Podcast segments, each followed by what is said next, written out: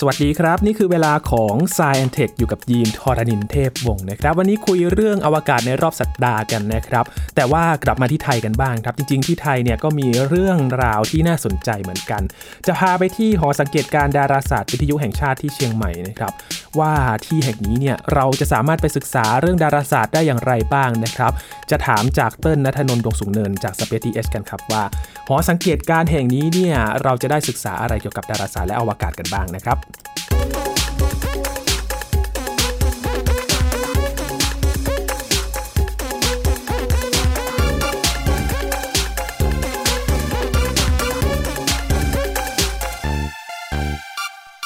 พูดเรื่องอวกาศในต่างประเทศกันมาเยอะแล้วนะครับ กลับมาที่ไทยกันบ้างนะครับ ก็มีหน่วยงานที่เกี่ยวข้องเกี่ยวกับด้านดาราศาสตร์ อาจจะยังไม่มีเกี่ยวกับอวกาศหลักๆนะครับ แต่ว่า การศึกษาด้านดาราศาสตร์เนี่ยก็มีมาสักระยะหนึ่งแล้วนะครับ วันนี้อยู่กับเติ้ลแล้วนะครับ สวัสดีครับเติ้ลครับสวัสดีครับพี่อินกลับมาที่ประเทศไทยกันบ้างนะครับ หลังจากที่เราไปท่องต่างประเทศกันมาหลายตอนแล้วนะครับ ที่แห่งนี้คือเติ้ลเนี่ยไปมาแล้วด้วย หลายครั้งแล้วอืมแล้วก็ตั้งแต่ตั้งแต่ยังสร้างไม่เสร็จเลยตั้งแต่ยังเกลี่ยดินกันอยู่เลย ไปช่วยเขาก่อร่างสร้างหอนี่ครับเออชื่อเต็มๆของมันก็คือหอสังเกตการณ์ดาราศาสตร์ วิทยุแห่งชาตินะครับครับอันนี้อยู่ที่อำเภอดอยสะเก็ดจังหวัดเชียงใหม่เนี่ยอยู่ในใช่ครับศูนย์ศึกษาการพัฒนาห้วยห้องไคร้มถูกต้องครับพูดถึงดอยสะเก็ดเนี่ยในฐานะที่พี่เรียนเชียงใหม่นะครับไกลอยู่พอสมควรไกลมากครับ การเดินทางเป็นยังไงเต้นการเดินทางเนี่ยเต้นเอ่อวันนั้น ที่ไปรอบล่าสุดเนี่ยนะฮะเต้นไปกันเดือนเดือนเมษายนนะฮะเมษายน 2564 ก็เป็นช่วงก่อนโควิดระลอกใหม่นะฮะแล้วก็ตอนนี้นี่ก็พักการไปเยี่ยมนาดิตสักพักหนึ่งแล้ว รอสถานการณ์มันดีขึ้น ซึ่งช่วงเนี้ยก็เริ่มดีขึ้นแล้วล่ะก็ไว้ถ้าถ้ามีได้ไปอีกก็น่าจะได้ข่าวมาเล่าให้ฟังกันนะครับครับ ทีเนี้ยรอบที่ไปรอบก่อนเนี่ยก็คือเราเดินทางจากตัวแอสโตปาร์คคือสถาบันวิจัยดาราศาสตร์แห่งชาติเนี่ยหรือว่านาริตเนี่ยเขาจะมีเป็นสำนักงานใหญ่อยู่ที่อำเภอแม่ริมนะครับอยู่ที่แม่ริมเชียงใหม่ ก็ไม่ไกลมากพูดว่าแม่ริมหลายคนอาจจะนึกภาพโอ้ไปอยู่ในป่าหรือเปล่าแต่จริงๆไม่ใช่นะฮะอยู่ตรงแถวสนามกีฬาร้อยปีนะฮะใช่ครับชาวเชียงใหม่คุ้นชินกันดี ออกจากเมืองไปนิดนึง ใช่ใช่ใช่ตรงนั้นคนก็จะชอบไปวิ่งกันไปครับปั่นจักรยานอย่างเงี้ยเยอะมาก ถ้าคนในอดีตจะนึกถึงการแข่งขันซีเกม อ๋อเหรอต้นไม่ทันเลยเต้นไม่เต้นเพิ่งเกิดอะจริงปีประมาณปี39พี่ก็ได้2ขวบเองพี่ก็ไม่ทันเหมือนกันอ๋อโอเคครับยังไม่เกิดยังไม่เกิดโอเคก็ตอนนั้นเนี่ยที่ไปกันเนี่ยก็ขับรถกันไปนะครับ แล้วก็เส้นทางที่ไปเนี่ยยากลำบากมาก ก็เป็นว่ายากลำบากแล้วกันครับนะครับก็ไม่รู้จะอธิบายยังไงสำสำหรับความยากลำบาก แต่ว่าแต่ว่ามันมีเหตุผลอยู่มันมีเหตุผลว่าทำไม การตั้งหอสังเกตการณ์ดาราศาสตร์วิทยุเนี่ยหรือว่าที่เราจะเรียกกันว่า radio telescope เนี่ยหรือว่ากล้องโทรทัศน์วิทยุเนี่ยทำไมเขาต้องไปตั้งในป่าในเขาครับทำไมไม่ตั้งไว้ในเมืองทำไมไม่ตั้งไว้แบบ บนภูเขาดอยอินทนนท์ก็ได้เนาะหรือว่าดอยดอยสุเทพก็ได้ หรือว่าแม่ริมทำไมไม่ตั้งไว้ที่แม่ริมนะอืมเหตุผลที่ต้องไปตั้งไกลๆเนี่ยเพราะว่าดาราศาสตร์วิทยุเนี่ยมันจะไม่เหมือนกับดาราศาสตร์เชิงสังเกตการณ์ในช่วงแสงที่เรามองเห็นกันเนี่ยนิดหนึ่ง ตรงที่ทุกวันนี้เรามีคลื่นวิทยุรอบตัวกันเต็มไปหมดนะฮะ ตั้งแต่คลื่นมือถือคลื่นสัญญาณต่างๆ Wi-Fi คลื่นเสา 4G 5G เต็มไปหมดนะฮะ ซึ่งสัญญาณพวกนี้มันจะมารบกวนการสังเกตการทางดาราศาสตร์ แต่มันไม่รบกวนการสังเกตการด้วยหอดูดาวปกติ เพราะว่าหอดูดาวปกติเนี่ยเวลาเขาดูคลื่นเขาจะดูในช่วงที่เรียกว่าเป็น visible light หรือว่าเป็นช่วงคลื่นที่เรามองเห็นนะฮะ ถ้านึกไม่ออกก็คือสีรุ้งอะครับม่วงครามน้ำเงินเขียวเหลืองแสดแดงอืมปึ๊บตามนี้จบแต่ดาราศาสตร์วิทยุเนี่ยคือเขาจะศึกษาคลื่นที่เป็นคลื่นที่อยู่ต่ำกว่านั้นนะฮะก็คือมีความถี่ยาวกว่านั้นคือคลื่นวิทยุนะคลื่นวิทยุเราเคยคุยกันไปแล้วในตอนเรื่องของการสื่อสารนะครับ ว่าคลื่นวิทยุเนี่ยหน้าตามันก็ จะคล้ายๆกับคลื่น visible light ที่เรามองเห็นนั่นแหละ แต่ว่าเรามองมันไม่เห็น เพราะว่าความยาวคลื่นเนี่ยมันมันยาวกว่านะครับแล้วก็มีความถี่ตั้งแต่ 2.4จิกะเฮิรตซ์ก็มี5จิกะเฮิรตซ์ก็มีว่าแล้วแต่ความถี่มันเนี่ยเท่าไหร่นะครับอย่าง Wi-Fi ที่เราใช้กันอยู่ทุกวันเนี้ยก็คือมี 2.4จิกะเฮิรตซ์กับ5จิกะเฮิรตซ์นะใครที่เคยคอนฟิกตัวเราเตอร์ Wi-Fi เนี่ยก็น่าจะคุ้นว่ามันจะมี 2.4G กับ 5G เลือกเอา G จะอันไหนนั่นแหละใช่ G อันนั่นแหละคือ G ที่เป็นจิกะเฮิรตซ์แล้วก็ ถ้า G เยอะๆเนี่ยนะจะสังเกตว่าถ้ามีบ้านหลังเดียวกันเนี่ยอ่าแล้วเราขึ้นไปอยู่ห้องไกลๆหน่อยเนี่ยสัญญาณที่มันเขียนว่า 5G 5 GHz เนี่ยจะมาไม่ค่อยถึง เพราะคลื่นมันความถี่สั้นกว่า ความถี่มันถี่กว่า มันก็เลยเดินทางได้ไม่ไกลเท่าคลื่นที่มีความถี่ยาวกว่านั่นเองนะครับ ก็เป็นฟิสิกส์เรื่องของคลื่นที่เป็นสาเหตุว่าทำไมจานกล้องโทรทัศน์วิทยุเนี่ยจะต้องไปอยู่กลางป่ากลางเขา เพราะ ปราศจากสัญญาณรบกวนนะสัญญาณคลื่นมือถือคลื่นต่างๆเนี่ยไม่มีเลยนะไปอยู่ตรงนู้นเนี่ยคือมือถือดับติดต่อใครไม่ได้ติดต่อใครไม่ได้เลยนะครับ ก็คล้ายกันทั่วโลก เพราะว่าหน้าตาของกล้องแบบเนี้ยนะฮะลองนึกภาพตามว่ามันจะคล้ายๆกับจานดาวเทียมนะฮะตัวอุปกรณ์ดาราศาสตร์ชุดนี้เนี่ยมันจะคล้ายๆกับจานดาวเทียมนะหลายคนอาจจะเคยเห็นว่ามันเป็นจานดาวเทียมใหญ่ๆนะฮะมีภาพยนตร์เรื่องหนึ่งที่ใช้จานหน้าตาแบบเนี้ยครับเป็นพระเอกเลยก็คือภาพยนตร์เรื่อง Contact อ่าปี1997ฮะครับยังไม่เกิดอีกแล้ว แต่แต่เป็นผลงานชั้นครูที่คาวเซแกนได้แต่งเอาไว้นะครัฮะบแล้วก็มีการนำมาแต่งต่อเป็นภาพยนตร์นะครับ เนื้อเรื่องเนี่ยเขาก็จะพูดถึงนางเอก นางเอกก็จะชื่อว่าอีลี่นะฮะ อีลี่ก็จะเป็นนักดาราศาสตร์วิทยุที่ค้นพบคลื่นรูปแบบใหม่ที่ไม่เคยมีใครเห็นมาก่อน แล้วก็กลายเป็นว่าคลื่นนั้นเนี่ยก็มีการเข้ารหัสสัญญาณอะไรบางอย่างที่นำไปสู่การสร้าง เครื่องสำหรับโอนถ่ายมวลสารข้ามมิตินะฮะข้ามดวงดาวข้ามรูหนอนเนี่ยเพื่อที่ให้เอลลี่เนี่ยก็จะได้ไปพบกับมนุษย์ต่างดาวที่อยู่ในอีกโลกหนึ่งนะฮะไม่ spoil แล้วกันว่า ว่าเรื่องราวมันเป็นยังไงต่อนะสำหรับใครที่อยากหาดูเรื่อง Contact เนี่ยแต่ว่าต้นว่าเรื่องเนี้ยน่าจะ inspire ใครหลาย ๆ คนให้อยากเป็นนักดาราศาสตร์วิทยุ เพราะว่าคือเวลาบอกว่าเด็กๆ อยากเป็นนักดาราศาสตร์ อยากเป็นนักดูดาวเนี่ยเราก็จะนึกภาพ ทำงานกับกล้องดูดาวที่เป็นกล้องแบบกล้องส่องอะอืมเออแล้วก็กล้องจดบันทึกเออใช่ไหมแต่คอนแทคเนี่ยทำให้ภาพจำของคำว่านักดาราศาสตร์เนี่ยมันไม่ได้แค่แบบดูดาวต่อไปละแต่ว่ามันเป็นการโอเปเรตเครื่องมือที่มันน่าสนใจ เครื่องมือเท่ๆ การแบบโอ้โหสั่งหมุนจานทีเดียวจานแบบเป็นร้อยๆ ตัวหมุนตามคำสั่งของเราอ๋อโอ้โหมันเท่มากนะฮะแล้วก็การที่มีจาน radio telescope เนี่ยหรือว่าดาราศาสตร์วิทยุอยู่ที่ประเทศไทยเนี่ยต้นคิดว่าเป็นเรื่องดีมากๆ เพราะว่ามันจะทำให้เด็กๆเนี่ยเขามีภาพจำว่า เอ้ย ในประเทศไทยมันก็มีแบบนี้ด้วย เราจะไม่รู้สึกว่ามันเป็นของแปลก เพราะว่าประเทศเราก็มีครับเราไม่ได้รู้สึกว่าเสามือถือ 4G 5G เป็นเรื่องแปลก เพราะว่าประเทศเรามีนะแม้ว่าเราไปเที่ยวต่างประเทศแล้วก็ก็ไม่ค่อยเห็นอะอืมเอ่ออะไรอย่างเงี้ยครับ เช่น เช่นอะไรดี กังหันลมเมื่อก่อนประเทศไทยไม่ค่อยมีกังหันลมเนาะลำตะคองแหลมพรหมเทพอะไรพวกนี้ยังไม่มีเออเราไปต่างประเทศเราก็จะรู้สึกว่าโอ้ประเทศที่โอ้มีกังหันลมนี่มันเท่จังเลยนั่นสิแต่พอมาลำตะคองแล้วก็โอเคมันก็งันๆแหละอันนี้บ้านเราก็หอนมีใช่ใช่ครับ ก็จาน radio telescope เนี่ยต้นว่าก็น่าจะให้ความรู้สึกคล้ายๆกันนะครับของคนไทยเราเนี่ยความกว้างนะฮะเส้นผ่าศูนย์กลางเนี่ย 40 เมตรอืมฟังดูอาจจะเหมือนไม่ใหญ่มาก แต่ต้องลองไปดูของจริงครับ จะพคบนว่ามันใหญ่มาก คนเดินบนจานได้อะคนเดินบนจานได้เออใช่นะฮะ สามารถไปดูรูปของสถาบันวิจัยดาราศาสตร์แห่งชาติได้ว่าเขาก็จะมีรูปทีมวิศวกรนะที่ขึ้นไปยืนบนจานนะแล้วก็ถ่ายรูป คนตัวนิดเดียวเองครับอืมก็จานตัวนี้เนี่ยเขาถอดแบบมาจากจานที่ชื่อว่าจานเยเบสนะที่อยู่ที่ประเทศสเปน คือต้นได้ มีโอกาสได้คุยกับทีมของทางสถาบันนะฮะที่เขาทำตัวกล้องตัวนี้เนี่ยตั้งแต่แรกเริ่มเลยเนี่ยตั้งแต่วางแผนทำกันเนี่ยนะ ต้นได้คุยกับดรบุษบาครามเมอร์นะฮะซึ่งดรบุษบาเนี่ยท่านเป็นนักฟิสิกส์คนหนึ่งที่เก่งมากๆ แล้วก็อยู่ที่ Max Planck Institute of Radio Astronomy นะครับอยู่ที่ประเทศเยอรมนีนะครับเป็นคนที่ช่วยกันวางแผนกับทีมของ NARIT นี่แหละครับว่าเราจะใช้จานแบบไหนตั้งกล้องแบบไหน location จะต้องอยู่ตรงไหน มีการเอาตัวอุปกรณ์ต่างๆ ไปวัดค่าต่างๆ ว่าเราจะเลือก location ตรงไหนที่จานเนี่ยมันจะมีประสิทธิภาพมากที่สุดนะครับ อันเนี้ยเนี่ยจะเป็นเรื่องทางเทคนิคแล้ว แต่ว่าเรื่องในเชิงกลยุทธ์เนี่ยน่าสนใจไม่แพ้กันนะครับ เพราะว่าสถาบันวิจัยดาราศาสตร์แห่งชาติเนี้ยจุดเริ่มต้นของเขาเนี่ยคือเขาเริ่มดูดาวอืมเขาก็คือดาราศาสตร์นะครับก็คือดูดาว แต่ทีนี้เนี่ยดูดาวเนี่ยตอนแรกเราดูด้วยคลื่นที่มันเป็น visible light หรือว่าคลื่นที่แสงที่ตาของเราเนี่ยมองเห็น ตอนนี้เนี่ยนาริตมีหอดูดาวเยอะมากนะครับมีหอดูดาวภูมิภาค มีหอดูดาวแห่งชาติกระจายอยู่ทั่วไปหมด แล้วก็หอดูดาวเนี่ยเขาไม่ได้ตั้งเอาไว้เฉยๆด้วยเขาตั้งไว้แล้วมีเด็กๆ ไปจองคิวใช้ตลอดอืมอันนี้เป็นเรื่องที่น่าชื่นชมมากๆนะครับเพราะว่า อุปกรณ์ทางวิทยาศาสตร์เนี่ยคือถ้าตั้งไว้มันก็ไม่มีประโยชน์นะฮะอ่ามัมันก็เป็นมันก็ก็ตั้งไว้ทำไมใช่ใช่ไม่รู้ให้ใครไปบูชา แต่ว่าเออพอมีเด็กๆ ไปใช้เด็ก ๆ มาทำโครงงานครัเด็กบๆมาทดลองทำงานวิจัยต่าง ๆ เนี่ยมันมันเป็นดาราศาสตร์ที่มันมีชีวิตอืมแล้วเขาโอเพนมากเขาเปิดเขามีนักวิจัย มี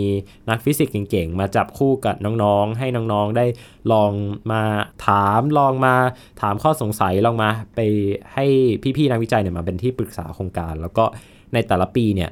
ทางสถาบันเขาจะมีการจัดแข่งขันประกวดโครงงานดาราศาสตร์กันด้วย แล้วก็เด็กๆหลายคนที่มาเข้าร่วมเนี่ยตอนนี้ก็หลายคนไปทำงานต่างประเทศแล้ว แล้วก็หลายคนไปเป็นนักวิจัย แล้วก็ไปเรียนต่อเพื่อที่จะกลับมาพัฒนาประเทศนะครับเป็นการวางแผนเอาไว้หมดแล้วนะครับ ทีนี้เนี่ยก้าวต่อไปของการทำงานดาราศาสตร์เนี่ยมันคือดาราศาสตร์วิทยุ เพราะว่าการมีกล้องหอดูดาวเนี่ยมันช่วยให้นักวิทยาศาสตร์ไทยเนี่ยหรือว่าวิศวกรไทยเนี่ยสามารถทำอุปกรณ์ที่มีความแม่นยำสูงได้เอง นะครับ คือเราไม่ได้ซื้ออย่างเดียวอะแต่ว่าเราซื้อพร้อมกับมีความรู้อะไรบางอย่างด้วย แล้วเราก็สามารถที่จะดัดแปลงแก้ไข ถ้ามันพังเราก็ซ่อมเองได้ครับอย่างแม้กระทั่งการเคลือบกระจกนะฮะ เทคโนโลยีในการเคลือบกระจกของสถาบันวิจัยดาราศาสตร์แห่งชาติเนี่ยเขาก็เป็นเทคโนโลยีที่ได้มาตรฐานระดับโลกนะครับคือไม่ต้องส่งไปเคลือบต่างประเทศ เราสามารถทำได้เองนะครับอ่าหลายอย่างเราสามารถทำได้เอง มีการตั้งกล้องวางฐานการออกแบบต่างๆเนี่ยทีเนี้ยความรู้ดาราศาสตร์ที่เป็น visible wavelength เนี่ย หรือว่าคลื่นความยาวที่ตาเราสามารถมองเห็นได้เนี่ยมันมาถึงจุดหนึ่งแล้วนะครับ เราก้าวต่อไปดีกว่า ไปเป็นดาราศาสตร์วิทยุอืมเพราะว่าดาราศาสตร์วิทยุเนี่ยมันเหมือนกับเป็นขั้นต่อของดาราศาสตร์ที่เป็น visible light หรือว่าเป็นคลื่นที่แสงตาเรามองเห็นนะครับ เพราะว่าหลักการต่างๆเนี่ย optical physics เนี่ย มันก็เหมือนกันนะครับอืมพอมันเหมือนกันแล้วเนี่ยเราเอาความรู้เดิมที่เราใช้กับดาราศาสตร์ เชิงสังเกตการณ์คลื่นแสงเนี่ยมาใช้กับคลื่นวิทยุก็ได้เหมือนกันครับอืมมันจะทำให้เห็นอะไรแตกต่างจากหอดูดาวทั่วไปบ้างครับเติ้ลจากการวิจัยศึกษาโดยใช้กล้องโทรทัศน์วิทยุอย่างนี้ เราน่าจะจำข่าวใหญ่เกี่ยวกับดาราศาสตร์วิทยุได้เมื่อประมาณ 2 ปีก่อนนะฮะก็คือการถ่ายภาพแรกของหลุมดำ อ่าอันนี้แหละคือเรามีไปทำไมเรามีจานสังเกตการณ์ทางวิทยุไปทำไมนะครับ คือจานสังเกตการณ์ทางวิทยุเนี่ยคำถามพี่ยินเมื่อกี้เป็นคำถามที่ดีมากนะครับ เพราะว่าหลายคนอาจจะนึกภาพไม่ออกว่ามันทำอะไรได้อืมคือจานอยู่เดี่ยวๆเนี่ย มันก็อาจจะทำอะไรไม่ได้เยอะ แต่ถ้าเราเอาจานเนี่ยมาเชื่อมต่อกันเป็นระบบ network เนี่ยซึ่งเขาเรียกว่า very long baseline เนี่ยนะฮะ หรือ VLBI เนี่ย very long baseline interferometry เนี่ยนะฮะ interferometry เนี่ย คำนี้เป็นคำศัพท์ใหม่นะฮะหลายคนอาจจะเพิ่งเคยได้ยิน แต่มันเป็นศาสตร์ที่ใช้ความยาวของ baseline เขาจะเรียกว่า baseline นะฮะก็คือเป็นความยาวของจุด A กับจุด B reference point A และ B ในการที่เก็บข้อมูลจากแหล่งเดียวกัน แล้วดูว่าค่าความต่างของข้อมูลเนี่ยมันชิฟไปที่เท่าไหร่ แล้วเราจะสามารถคำนวณหาย้อนกลับไปว่าข้อมูลตรงที่เราไม่รู้เนี่ยหรือข้อมูลตรงที่มันมันว่างอยู่เนี่ย มันคืออะไร เราจะสามารถเพิ่มช่องว่างตรงนั้นได้นะฮะมีคลิปหนึ่งที่ต้นว่าอธิบายเรื่องนี้ได้ดีมากๆ ก็คือเป็นคลิปเปียโนนะครับเป็นเปียโน แล้วก็ลองนึกภาพว่าเราต้องการที่จะเล่นเพลงนะฮะครับสมมติเพลง Happy Birthday นะมีสมมติมี 6 ตัวโน้ตนะสมมตินะมี 6 ตัวโน้ต แต่โน้ตคีย์เปียโนของเราเนี่ยกดได้แค่กดได้แค่ 2 ตัวโน้ตครับนะฮะคือคุณอาจจะต้องแบบ คือไม่รู้ว่ามันมันมันเล่น Happy Birthday ไม่ได้อะแต่ แต่ถ้าเรามีโน้ตเพิ่มขึ้นเนี่ย เรายิ่งเรายิ่งฟังอะสมมติว่า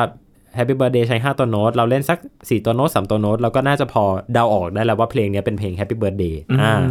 อันนี้ก็เหมือนการหลักการทางดาราศาสตร์ในการสังเกตการณ์วัตถุบนท้องฟ้าที่มันอยู่ห่างไกลมากๆเนี่ยก็เหมือนกัน คือพอมันอยู่ไกลเนี่ยแสงเนี่ยมันมันมันเดินทางมาไกลมาก คลื่นวิทยุต่างๆ มันเดินทางมาไกลมาก ดังนั้นเนี่ยถ้าเรามี ตัวจุดรับเนี่ยหลาย ๆ ที่กระจายกันอยู่ทั่วโลกเนี่ยแล้วเชื่อมต่อกันเนี่ยมันก็จะสามารถทำให้เราได้ภาพถ่ายหรือว่า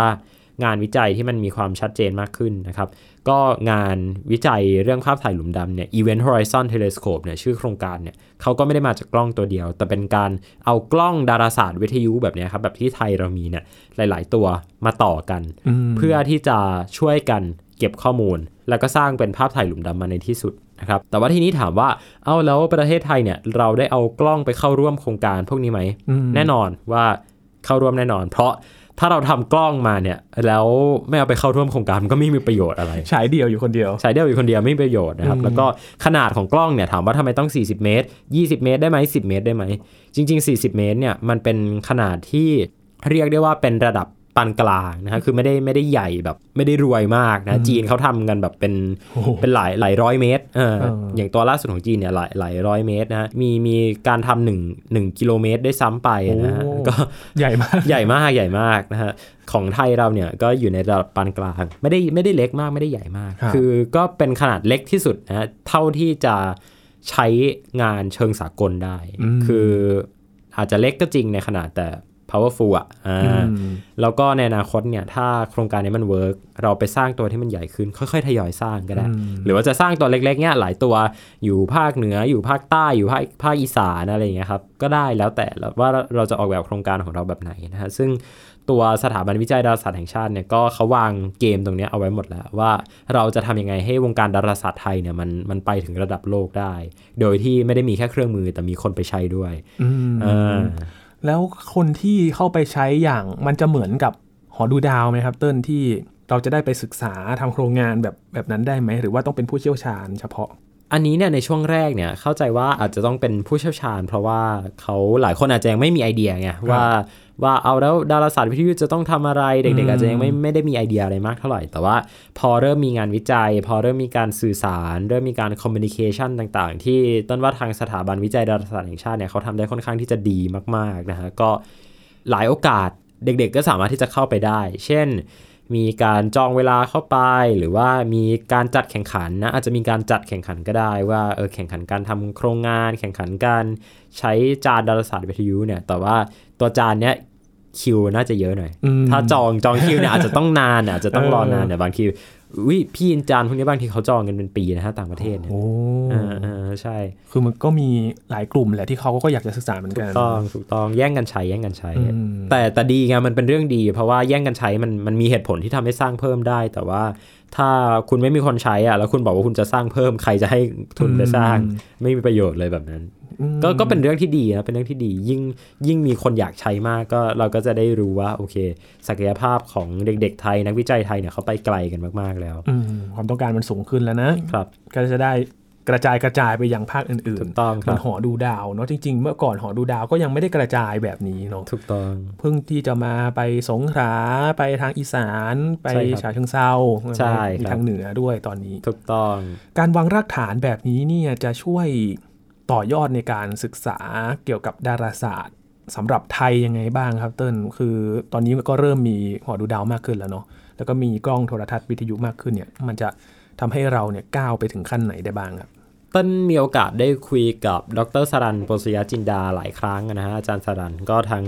ทุกครั้งที่ไปเชียงใหม่เนี่ยอาจารย์สรันก็จะก็จะต้องชวนทานข้าวอยู่ตลอดนะแล้วก็อาจารย์ก็จะตื่นเต้นมากในการเล่านู่นเล่านี่ให้เราฟัง แล้วก็เหมือนกับอาจารย์ก็น่าจะเชื่อใจเราอะนะฮะว่าเป็นเด็กรุ่นใหม่ เป็นเด็กที่อยากที่จะ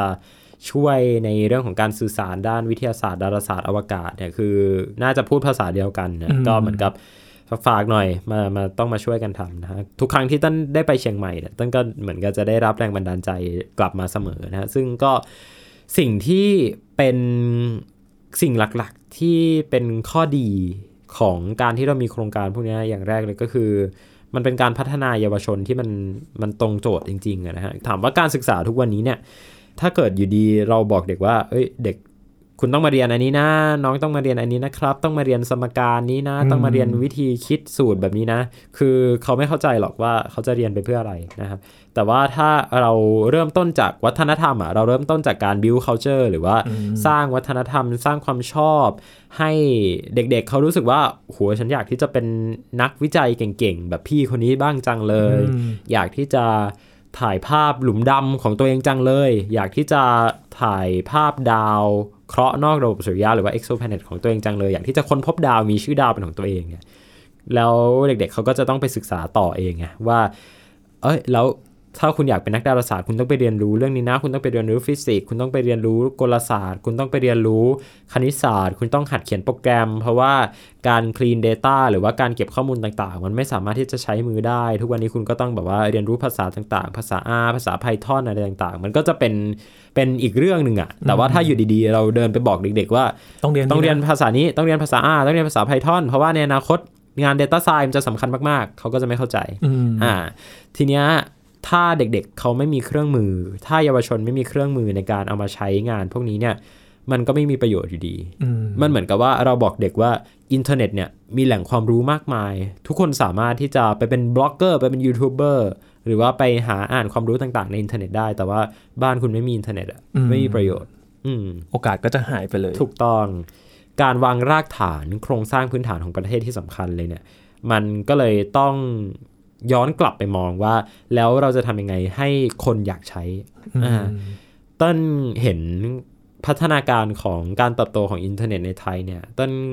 ถ้าเอาในความคิดของต้นเนี่ยต้นว่าค่อนข้างน่าเป็นห่วงเพราะว่าประเทศไทยของเราเนี่ยอินเทอร์เน็ตดีนะฮะอินเทอร์เน็ตเร็วมากแรงมาก แล้วก็ครอบคลุมที่สุดนะในน่าจะใน Southeast Asia แล้วล่ะนะแต่ว่าการสร้างองค์ความรู้ของไทยเราเนี่ย มันยังไม่ได้เยอะเท่าที่ควรนะในความรู้สึกต้น ถ้าเราไปเทียบกับประเทศอย่างสิงคโปร์หรือว่าเกาหลีใต้หรือว่าญี่ปุ่นเนี่ยนะฮะซึ่งอินเทอร์เน็ตเขาอาจจะไม่ได้ครอบคลุมในทุกพื้นที่ครอบคลุมเข้าไปในป่าเท่ากับเราเนี่ยแต่ skill ในการสร้างความรู้ใหม่ การสร้างนวัตกรรมของเขาเนี่ยต้นว่าล้ำหน้าไทยไปหลายหลายขั้นอยู่นะฮะดังนั้นเนี่ยคือเราจะทำยังไงให้เราสามารถที่จะใช้ประโยชน์จากสิ่งที่เรามีอยู่ได้อย่างคุ้มค่าที่สุดเนี่ยอันเนี้ย เป็นประเด็นสำคัญที่เราจะต้องมาคุยกัน แล้วก็น่าจะต้องให้หลาย ๆ หน่วยงานเนี่ยซึ่งหน่วยงานที่อยู่ภายใต้กระทรวงอย่างกระทรวงอุดมศึกษา กระทรวงศึกษาธิการเนี่ยน่าจะต้องมาคุยกันโดยละเอียดว่าเราจะทำยังไงให้ทรัพยากรที่เรามีอยู่เนี่ยมันถูกกระจายไปให้เด็ก ๆ สามารถใช้งานได้อย่างเท่าเทียมกัน อืมอย่างอินเทอร์เน็ตก็เป็นอีกเรื่องหนึ่งเนาะครับ พี่มองอีกเรื่องหนึ่งคือพิพิธภัณฑ์ โดยเฉพาะเรื่องวิทยาศาสตร์เนี่ยอ่าพิพิธภัณฑ์วิทยาศาสตร์เนี่ยอ่ามุมมองของเติ้ลนะ การเข้าถึงมันมันยากมากน้อยแค่ไหน มันมันไปเข้าถึงได้ง่ายไหม โดยเฉพาะเด็กนักเรียนทั่วประเทศเลย มันติดภาพแบบนี้ครับพี่ยินมันติดภาพว่าเวลาที่เราไปพิพิธภัณฑ์วิทยาศาสตร์เนี่ยเราต้องไปกันเป็นคันรถใหญ่ๆ เป็นคันรถบัส โอ้จำได้ตอนประถมอะทุกคนมีภาพจำแบบนี้หมดไงมันมันมันก็เลยแบบมันก็เลยไม่เท่อะคือต้นเคยไปหลาย ๆ มิวเซียมในต่างประเทศนะฮะ อย่างที่ต้นชอบที่สุดเลยก็คือ National Air and Space Museum ที่วอชิงตันดีซี แล้วก็อีกอันหนึ่งก็คืออ่า Natural History Museum นะฮะซึ่งอยู่ใกล้กันอยู่ติดกันเลยนะฮะเป็น2มิวเซียมที่ต้นชอบมาก ๆ ที่ได้ได้ไปมาที่สหรัฐ แล้วต้นก็รู้สึกว่ามันคนละฟีลกับการแบบพี่ลองนึกภาพเด็กๆแบบนั่งรถทัวร์ไปแล้วก็ไปไปสมิธโซเนียนอะไรอย่างเงี้ยคือเราก็คือมันก็อาจจะมีบ้างแหละ แต่ว่าคือฟีลการไปมันก็คงนักท่องเที่ยวอะคือคือเป็นฟีลนักท่องเที่ยวซะไปมากกแบบว่าแบบต้องไปอะใช่ใช่ใช่แต่ว่าคือ ต้นไม่ค่อยเห็นภาพนักท่องเที่ยวแบบนักท่องเที่ยวต่างชาติไปพิพิธภัณฑ์เอาพวชอะไรเงี้ยอืมคือคือคือมันมันน้อยฮะ ก็เลยเข้าใจว่าถ้าเราวางวางเป้าหมายในการพัฒนาของประเทศให้มันชัดเจนแล้วเนี่ย เราน่าจะใช้สิ่งที่เรามีอยู่เนี่ยได้อย่างคุ้มค่ามากขึ้นด้วย แล้วก็น่าจะเป็นประโยชน์ดีกับทุกคน เพราะว่าถามว่า คือเราทำอะไรบางอย่างมาเนี่ยเราก็คงต้องอยากให้คนใช้เนาะเหมือนต้นทำ Space TH ขึ้นมาต้นก็คงอยากให้คนอ่านนะครับครับต้นก็ก็คงต้องพยายามคิดว่าเราจะทำยังไงให้ให้มันเกิดประโยชน์สูงสุดแก่คนอ่าน แล้วก็มันจะไปตรงกับแนวทางการพัฒนาตรงกับความเชื่อของเรายังไง ซึ่งก็เป็นสิ่งที่น่าน่าจะต้องมาคุยกันเรื่องนี้ นึกถึงเพิ่งคุยกันตอนเมื่อที่ผ่านมาเองเนาะเกี่ยวกับการวาง c u เจอร์ให้คนสนใจนะมันเป็นสิ่งซอฟต์พาวเวอร์มาก ๆ เลยที่ คนมันจะเข้าใจได้ง่ายขึ้นหรือเปล่าครับ ที่กว่าจะไปถึงจุดที่เราจะต้องไปพิพิธภัณฑ์เพื่อไปหาความรู้เนี่ยมันควรจะมีอะไรจุดประกายให้เขาหรือเปล่าครับเติ้ลถ้ามองอย่างนี้ โอ้เรามี EP ที่คุยกันเรื่องสื่อออืมดังนั้นสื่อสำคัญมาก สื่อสำคัญที่สุดนะสื่อสำคัญจริง ๆ เพราะว่า งานด้านวิทยาศาสตร์ หรือว่างานอะไรล้ำๆเนี่ยถ้าเราไม่มีสื่อเป็นตัวจุดประกายเนี่ยเราไม่มีไซไฟเราไม่มีภาพยนตร์ เราไม่มีหนังการ์ตูนนะฮะอาจอาจจะไม่ต้องเป็นการ์ตูนที่ไซไฟเลยมากนะอาจจะเป็นแบบกันดั้มซึ่งจริงๆกันดั้มมันก็ไซไฟมากๆแล้วหรือว่าแบบ Interstellar ซึ่งก็ไซไฟมากๆโอเคไม่เป็นไร จริงๆ มันมีแบบสนูปี้สำรวจอวกาศอะไรเงี้ยซึ่งต้นก็ชอบดูแล้วก็ใช่ไหมมันมันก็เจ๋งดีนะครับแล้วมันก็ inspire เราได้เหมือนกัน ฮะ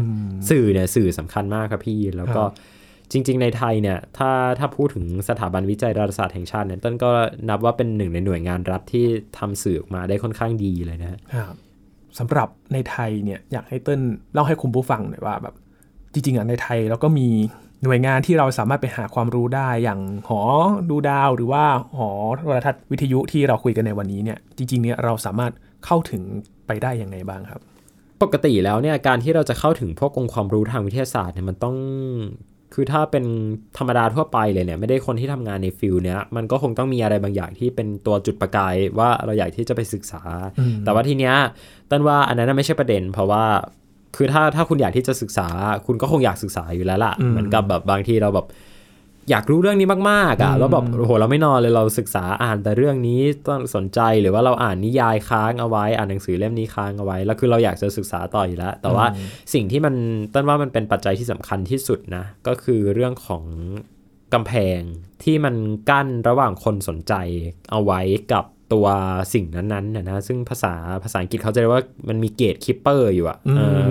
คือคนในวงการก็จะพยายามรู้สึกว่า อันนี้มันเป็นดินแดนศักดิ์สิทธิ์ ฉันจะแบบ ฉันจะ gatekeeping ตรงนี้ไว้ว่าเออคุณอย่าเพิ่งมาล่วงล้ำตรงนี้นะ อะไรอย่างเงี้ยต้องมีตั๋วผ่าน ใช่ใช่ต้องมีตั๋วผ่านก่อนอะไรเงี้ยครับ ซึ่งจริง ๆ มันเป็นในทุกวงการ ล่าสุดต้นคุยกับเพื่อนที่เป็นโปรแกรมเมอร์ที่อยู่ในวงการ tech เนี่ยเขาก็ประสบปัญหาใกล้เคียงกันว่า มันมีมันมีกำแพงอะไรบางอย่าง ระหว่างคนที่เป็นสาย tech กับสายไม่ tech อยู่นะอันนี้ก็เหมือนกันว่าสายวิทยาศาสตร์กับสายไม่วิทยาศาสตร์ สายฟิสิกส์สายไม่ฟิสิกส์สายสมการสาย